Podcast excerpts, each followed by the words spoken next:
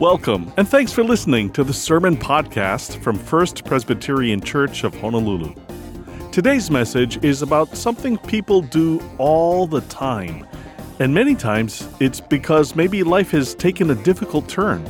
Today's message is all about prayer. Here's First Pres Associate Pastor Steve Page.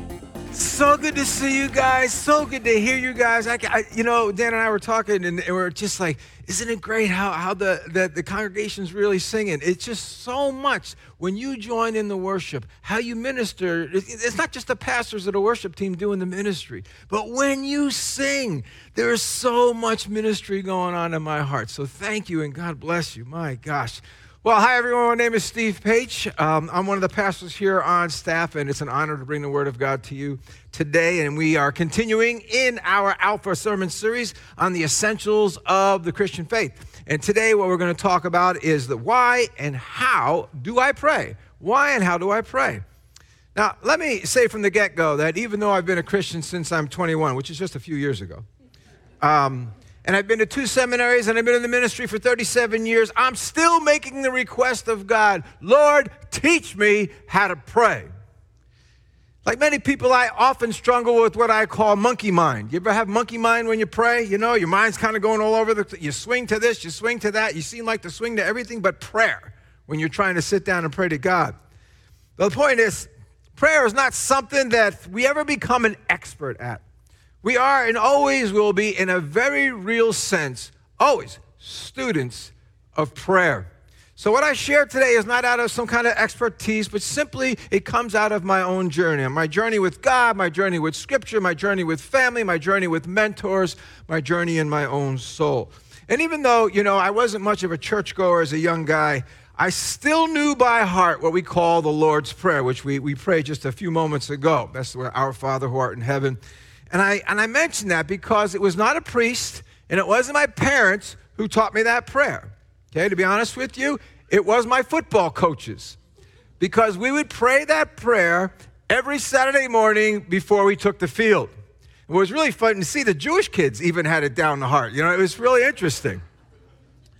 Now, I also prayed a lot when I found myself in hot water, which happened more than a few times. You know, I know they say there's no atheists in foxholes, but I also tend to think there's no atheists when we tend to see in our rearview mirror those, those blue lights of a cop car flashing behind you, right? Am I right? We all suddenly turn into St. Francis of Assisi when we see the cop lights, don't we? Yeah.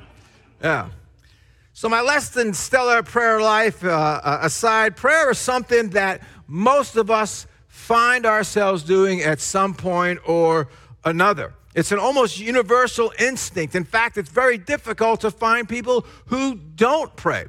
Uh, in a survey taken in just 2020, it showed that in a typical week, two out of three, that's 66% of Americans, pray at least once a week. And then an additional 10% pray once a month. But unexpectedly, what they found in this research was that even 14% of which they label spiritual skeptics prayed several times a week. The point is, a, vast majority of us Americans pray. In fact, the researcher says that prayer is the nation's most widely practiced religious activity. So, why all this prayer? And what in particular is uh, prayer about for Christians? Well, I'm going to, there's a million reasons. I'm just going to name a few. And, and this is really important. The first one is this that in the Christian faith, prayer is the language and the action of intimacy. It is meant to, to, in part, to move us into a far deeper and intimate experience with the creator of the universe. And as we all know, all, all love relationships thrive and flourish through healthy communication. The more we communicate, the more our love has a tendency to flourish. And it's the same thing in our relationship with God. Imagine if there was a married couple who got married and they rarely spoke to one another. What's their relationship like?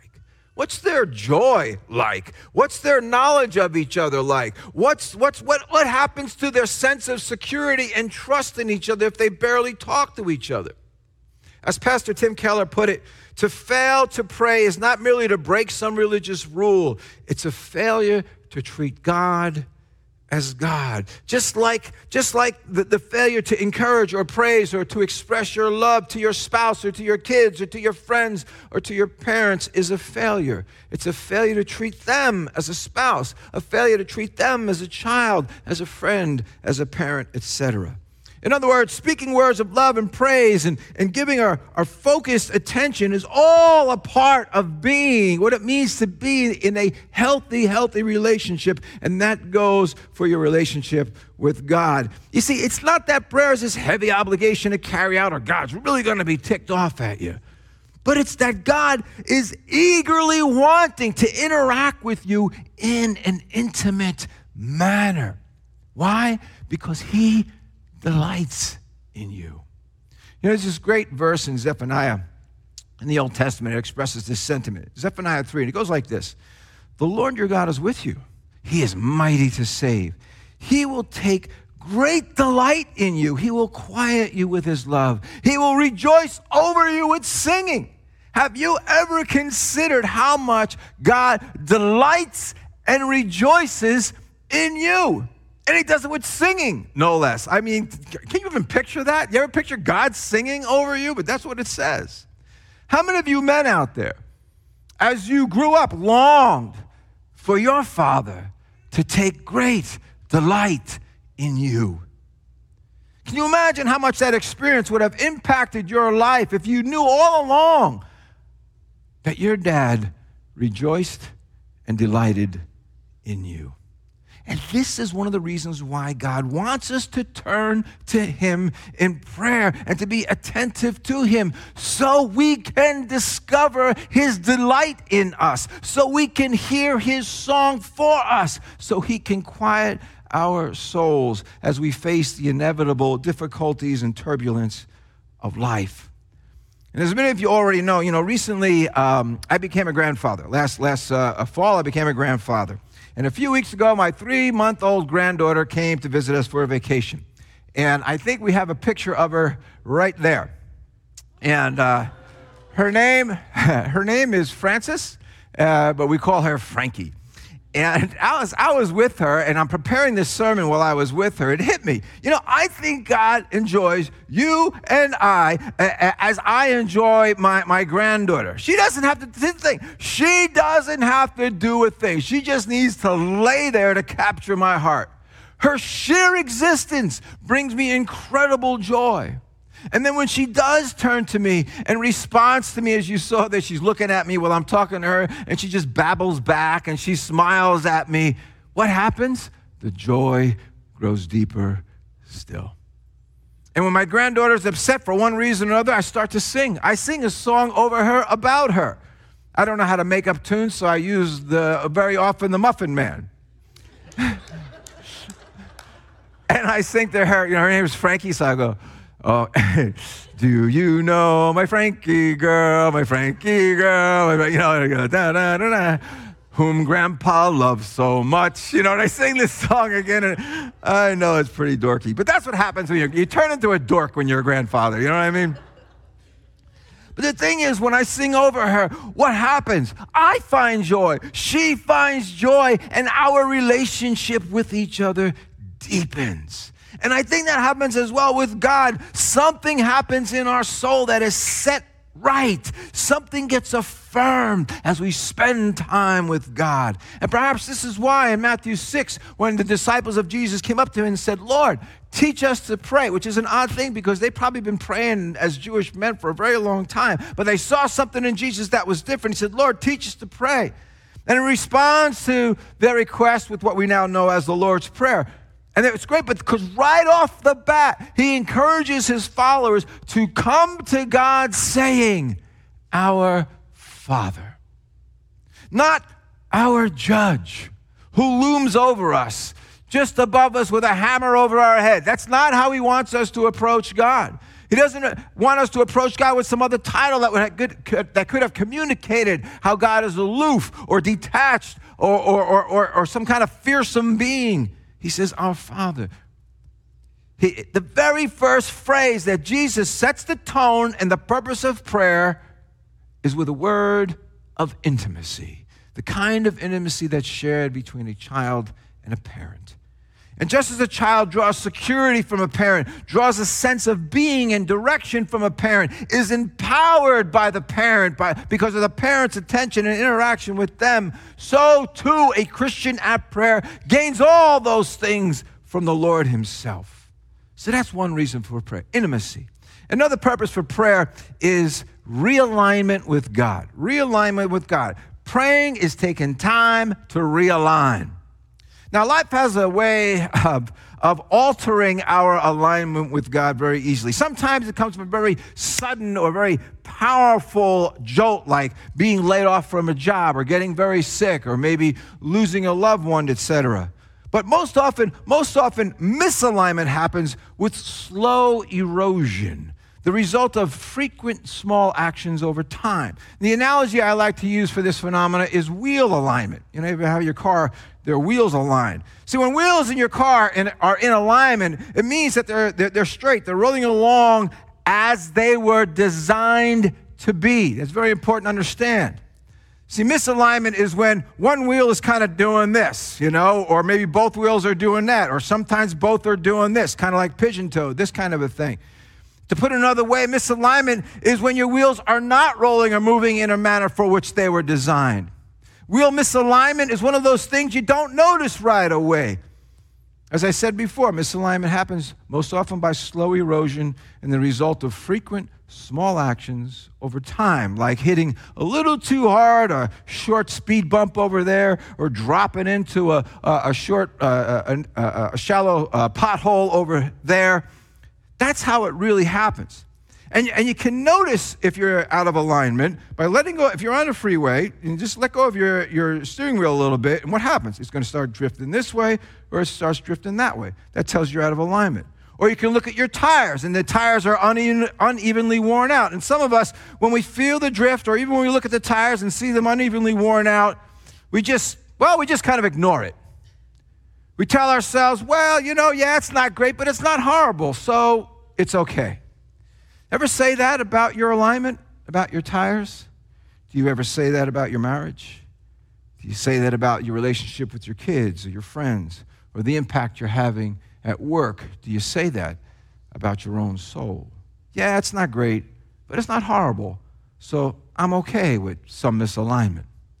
But here's the thing about misalignment misalignment is never okay because misalignment is never a static situation for your car. Every time you go to use your car after it's misaligned, it continues to steadily, albeit subtly, move down a certain pathway. And that pathway is never towards improvement, it is always a move towards degeneration and instability. The point is, without proper alignment, there's always a cost. For example, it costs a little extra gas for your car because you're not working as efficiently as it should. Eventually, it costs you extra tires because they're wearing out faster than they should. And most importantly, it costs extra wear and tear on other parts than your tires because now, which parts, by the way, which are way more expensive to fix than the, just the alignment alone. In other words, being misaligned moves from just a single problem to now compound problems.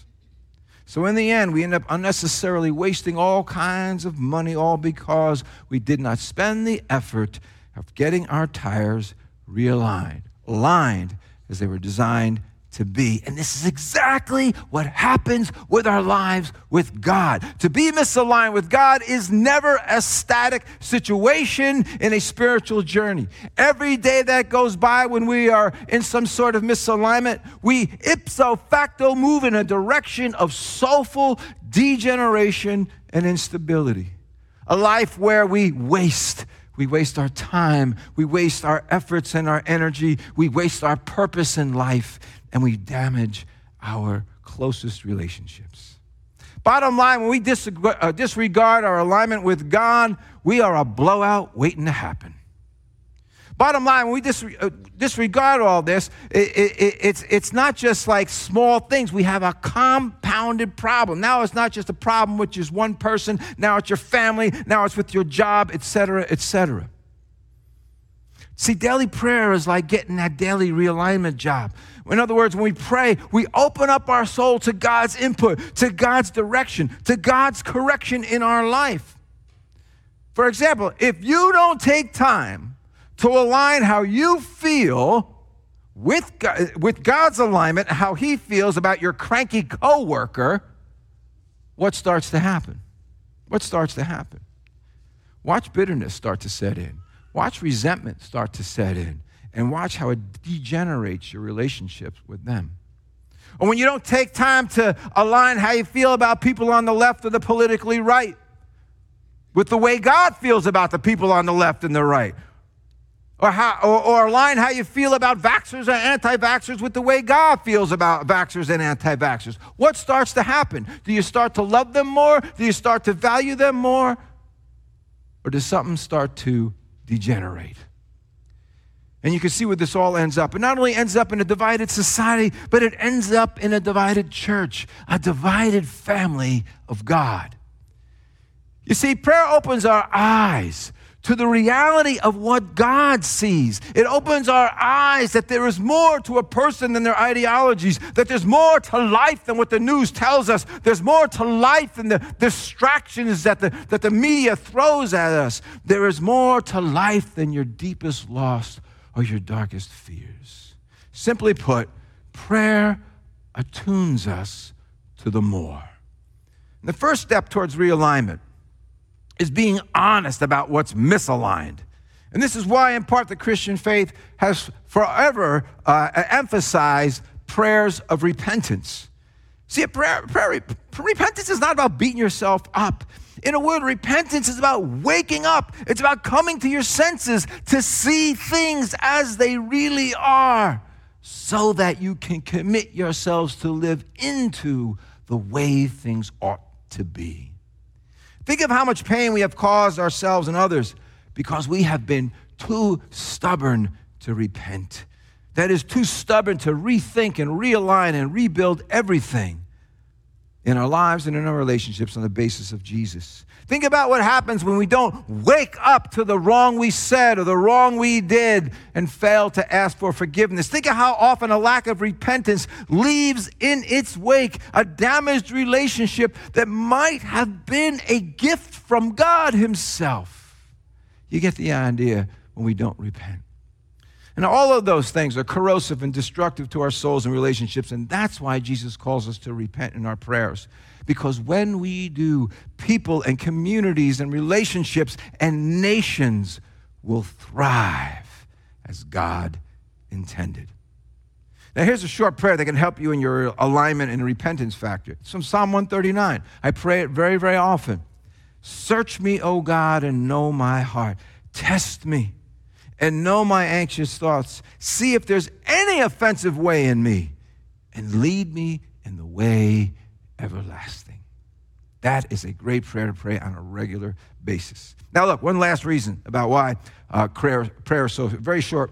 Prayer is crucial because it characterizes Jesus' his entire life. His entire life, even till the moment he died. Even as he hung on the cross, he prayed. He prayed for his killers. Father, forgive them, for they know not what they do.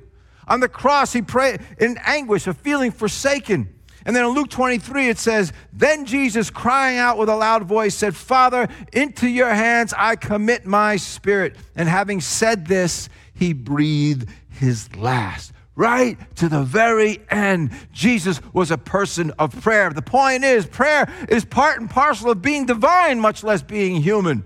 And if he needed it, folks, there's a good chance you and I are going to need to do it as well. Okay, so that's just a few important reasons about why we should pray. Again, there's many more we could talk about, but we need to move on about how. How do we pray? Well, look, you can fill a small country with all the books that teach you how to pray. There's plenty out there. So I'm just going to offer a few things. Okay, three of them are this. Here, keep it real, keep it simple, and keep it going. All right? So keep it real. Keep it real. When I first became a Christian at 21 years old, I, and you might be surprised to hear this, I had a very coarse way of speaking. And, and if it wasn't, you know, for my not so Christian words that I'd often use, then it was because of my Jersey accent, because it was so thick in those days. And, and, and I became a Christian at 21. And the students at this campus ministry of which I belonged loved, And I mean love point, pointing out on a frequent basis how much I sounded like Rocky. Now, I would, I would kind of laugh along with him, ha ha ha, you know, this kind of, but inside I'm thinking, wow, I sound like Rocky? Rocky sounds like a moron. I sound like Rocky. So I would try to speak, I would try to speak more, you know, eloquently and properly and all that kind of stuff. Well, in those early days as a Christian, as a friend of mine, this guy around my age, he started to mentor me in the ways of the Christian faith. And one day we're talking story, we're in his truck, and we're talking about our future, what God maybe want us to do. And he says, you know what, why don't we pray about it? So we bow our heads in prayer, he prays, and then I pray, and I try to do it as properly as possible. And when I said amen, he just looks at me and he goes, bro, what's up with that? I said, what do you mean, what's up with that? He says, that, that wasn't you praying, that was like some other guy. He says, besides, what do you think? It's not like God's standing there thinking, wow, Steve, that was impressive. loving rebuke, yeah? Well, let me tell you something. That loving rebuke radically changed the way I was going to pray for the next 40 years. For the next 40 years. You see, prayer, and when we come to prayer, we're to be completely open, honest, and real with God of who we are. We need to pray where we're at, not who we're supposed to be. And it's difficult to move closer to God, especially when life gets really agonizing when we do it with this kind of pious pretense. I say that because, because sometimes real, raw, effective prayers are ineloquent. Sometimes they don't flow out with coherence, but they stumble out of our mouths in a disjointed manner. Let me show you what I mean. One of the Psalms in the Old Testament, the writer wrote this in Psalm 6. It says, be merciful to me, Lord, for I am faint. O Lord, heal me, for my bones are in agony. My soul is also struck with terror. While you, O Lord, how long? You can just hear the spiritual and emotional trauma, can't you? As well as his wrestling with his disappointment in God. God, are you going to be there for me? Lord, where are you? How many of us have been in those exact feelings? What I really appreciate here is the awkwardness of the grammar in verse 3. It, it, the sentence itself feels incomplete. It feels twisted with discomfort when he says, My soul is struck with terror. Well, you, oh Lord, how long? He's missing words there, folks. Look, reality can be very crushing at times, and it can puncture our coherence about life, and it can leave us dazed and confused and, and, and sounding completely tongue tied and incoherent. And that is exactly where God wants to meet you. Not in your big, flowery words, but in what it's really all about. Famed writer C.S. Lewis summed it up well when he said, Pray to God what is in you, not what ought to be in you. Get in touch with what is true in your life and bring it to God. Keep it real. Second thing, keep it simple. You know, just because you may pray long doesn't mean you've prayed well. The Lord's Prayer, depending on what version you look at, the Lord's Prayer is like 57 words. I take 57 words to say hello in the morning. You know what I'm saying? 57 words. Even if you recited it slowly, what does it take you? Less than a minute. You know, and that the iconic speech, the Gettysburg Address, they said Lincoln delivered it in two minutes. Two minutes.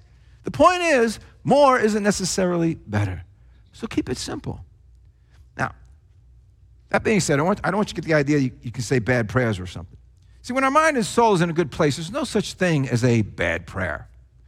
There may be long prayers, there may be funny prayers, there may be boring prayers, there may be inarticulate prayers, but they're not ba- bad prayers when our hearts are in the right place. As Richard Foster once wrote, in the same way that a small child cannot draw a bad picture, so a child of God cannot offer a bad prayer. You know, I remember when my son was really small when he was in Sunday school, just a little, little kid. And he showed me a picture. He came running out with a big smile on his face. And he says, Dad, look at this, look at this, look at this. And I said, Wow, Caleb, what a great, what a great fire truck. He says, No, Dad, it's a dinosaur. Oh, yeah, what a dinosaur. That's an awesome dinosaur. Good job, Caleb. Now, what do you do with that dinosaur that looks like it was done by Picasso with a really bad hangover? What do you do with that thing? Do you tear it up? Do you throw it away? No, you put it on your refrigerator so the whole world sees this distorted dinosaur that your son made. The point is, God doesn't ignore our prayers either when they are the best we have to offer, however lousy they sound. So you don't need to sound like St. Jerome when you go to prayer. Just keep it simple. Third thing, keep it going. The Apostle Paul says in 1 Thessalonians 5 pray without ceasing. Now, what I don't think he means that you go around walking the sidewalks like saying the you know 23rd psalm of the lord's prayer uh, you know the lord is my shepherd i shall not be in want. You just mutter it mutter it mutter it all, all day. That's not what he means by pray without ceasing okay? Doesn't want us to look weird. I think what he means in part here is that you walk through your day with attentiveness to god and a real attentiveness to yourself and and you pray about all sorts of things as they occur uh, in, your in your uh, in your day simply put prayer is meant to be integrated with everything with everything we do, from preaching the gospel to finding a parking space. And it needs especially to be integrated when you have those very difficult negative emotions arise. Let me give you an example of just the other day. My brother passed away last fall, and I've been appointed as the administrator of his estate. And it's my duty to pay my brother's bills. So I called up one of the insurance companies that he has, and I asked them one simple question. One simple question How much does my brother owe you? Well, two days and 10 people later, no one could answer my question. I got transferred to like 48 different departments. I was put on hold longer than the war in Iraq, okay? And then, then the 10th person who was on the phone with for an hour and seven minutes dropped my phone call. Didn't call me back, just dropped it. Well, I was fit to be tied and my wife heard me express myself. and she tried to calm me down, but I was just too, too upset. So I said, Look, you know what, sweetie? I need to go pray and meditate for a while. So I, I literally, I, am trying to practice what I preach, right? So I went and prayed and meditated. Okay. However, I was so uptight. My, I would say, "Oh Lord, oh those idiots! You know, oh Lord, wrong? You know, I just, I was all over the place, all over the place." So I said, you know, I'm just going to pray the Lord's Prayer. Just have a written prayer and just pray that, okay? You know? So I went into, you know, our Father who art in heaven, etc. And I got to that part where I said, forgive us our debts as we forgive our debtors. And I just wanted to stop right there and I let it drill down in my angry soul. And I thought to myself in my anger, gosh, you know, those service reps, they're indebted to me. They owed me. They owed me answers. They owed me service. They owed me at least a call back when they dropped it. They owed me big time. I really thought that. And then, then I started to try to align my heart aright with God. And I thought about my debts to God. And when I finally saw my own debts in light of God's heart, it's amazing how fast I let go of their debts in my own heart. And my hot emotions immediately cooled off. You see how that happens? When we're real in prayer, when we repent in prayer, when we try to get aligned in prayer, life really does get better. So I guess the last question to wrap it up is this Does God always answer prayer? Yes, He does. But like a good parent, He doesn't always answer yes. When my dad was about eight years old, back in the 1930s, he went up to his father, my grandfather, and he said, Can I drive the car? and he swore he could drive it at eight years old. And my, and my grandfather said, No, no, no.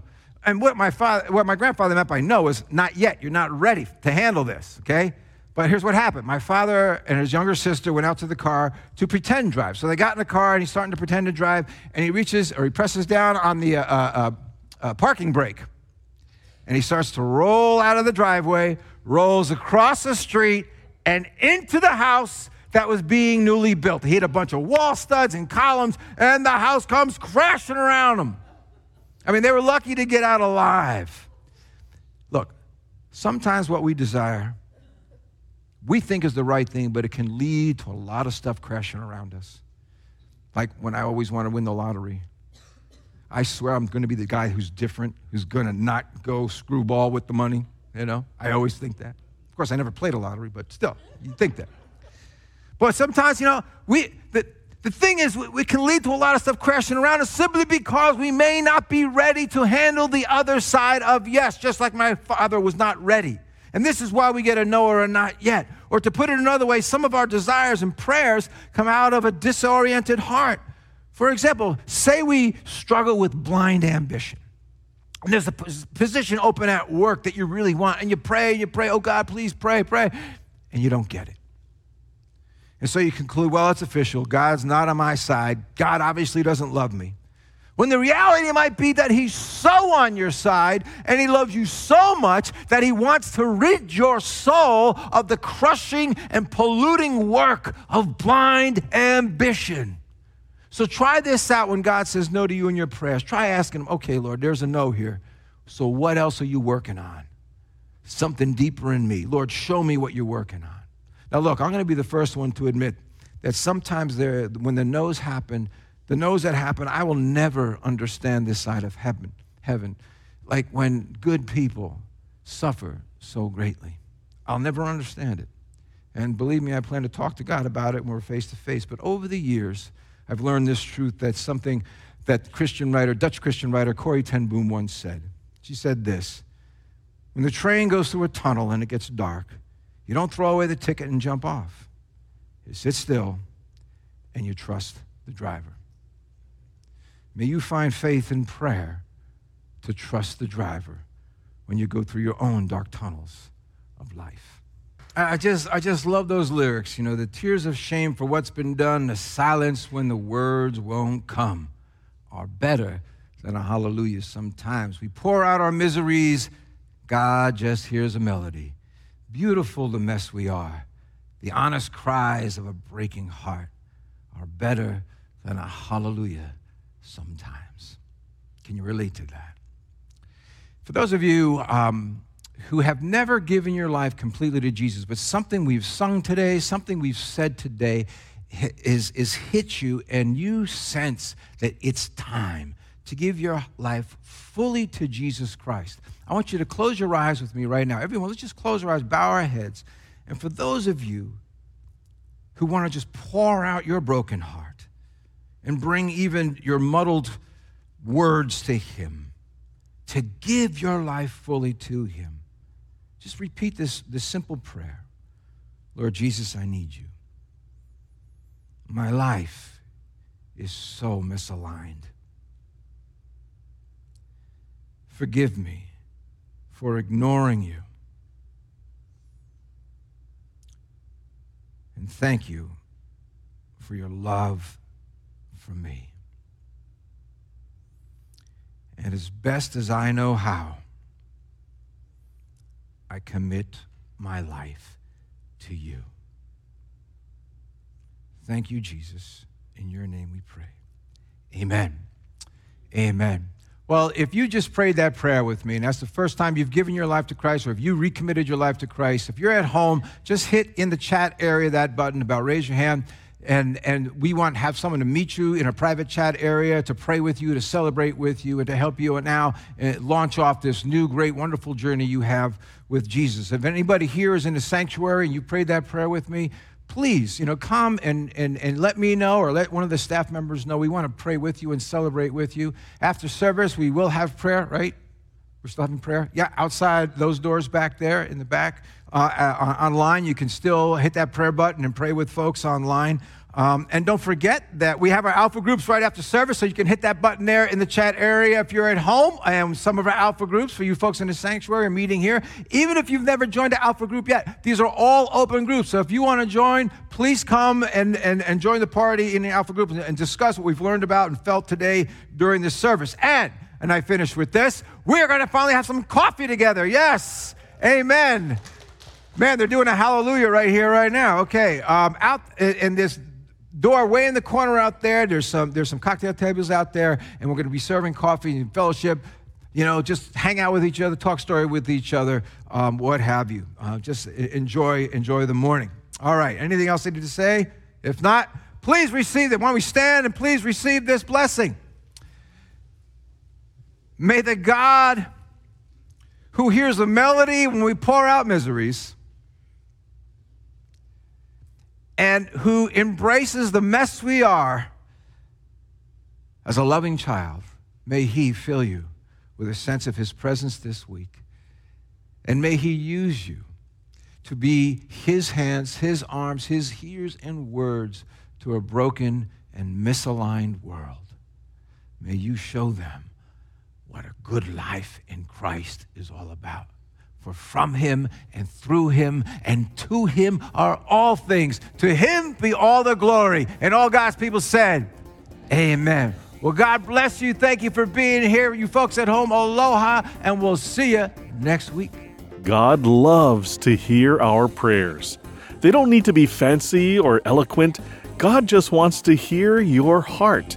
Because when we pray, we create an intimate relationship with Jesus. If you want to catch up on or re listen to previous services, you can find past sermons on our websites, fpchawaii.org and thevinehawaii.org. You can also find First Pres sermons on most major podcast services and now on YouTube. Good news! First Pres is back to worshiping in person. Services are Sunday mornings at 8 a.m. and 10 a.m. at the Ko'olau campus. And of course, the services will also be streamed live online at fpchawaii.org and thevinehawaii.org. Remember to sign up on the website for First Pres emails for links to sermons, daily devotionals, church news and updates, and lots more. And as always, if there's anything First Pres can do for you, please reach out through the website or just call 808 532 1111. For Senior Pastor Dan Chun and the entire staff at First Pres, I'm Michael Shishido. Until next time, God bless you, stay safe, and thank you for listening. This sermon podcast is copyright 2022 and produced by the Media Ministry of First Presbyterian Church of Honolulu.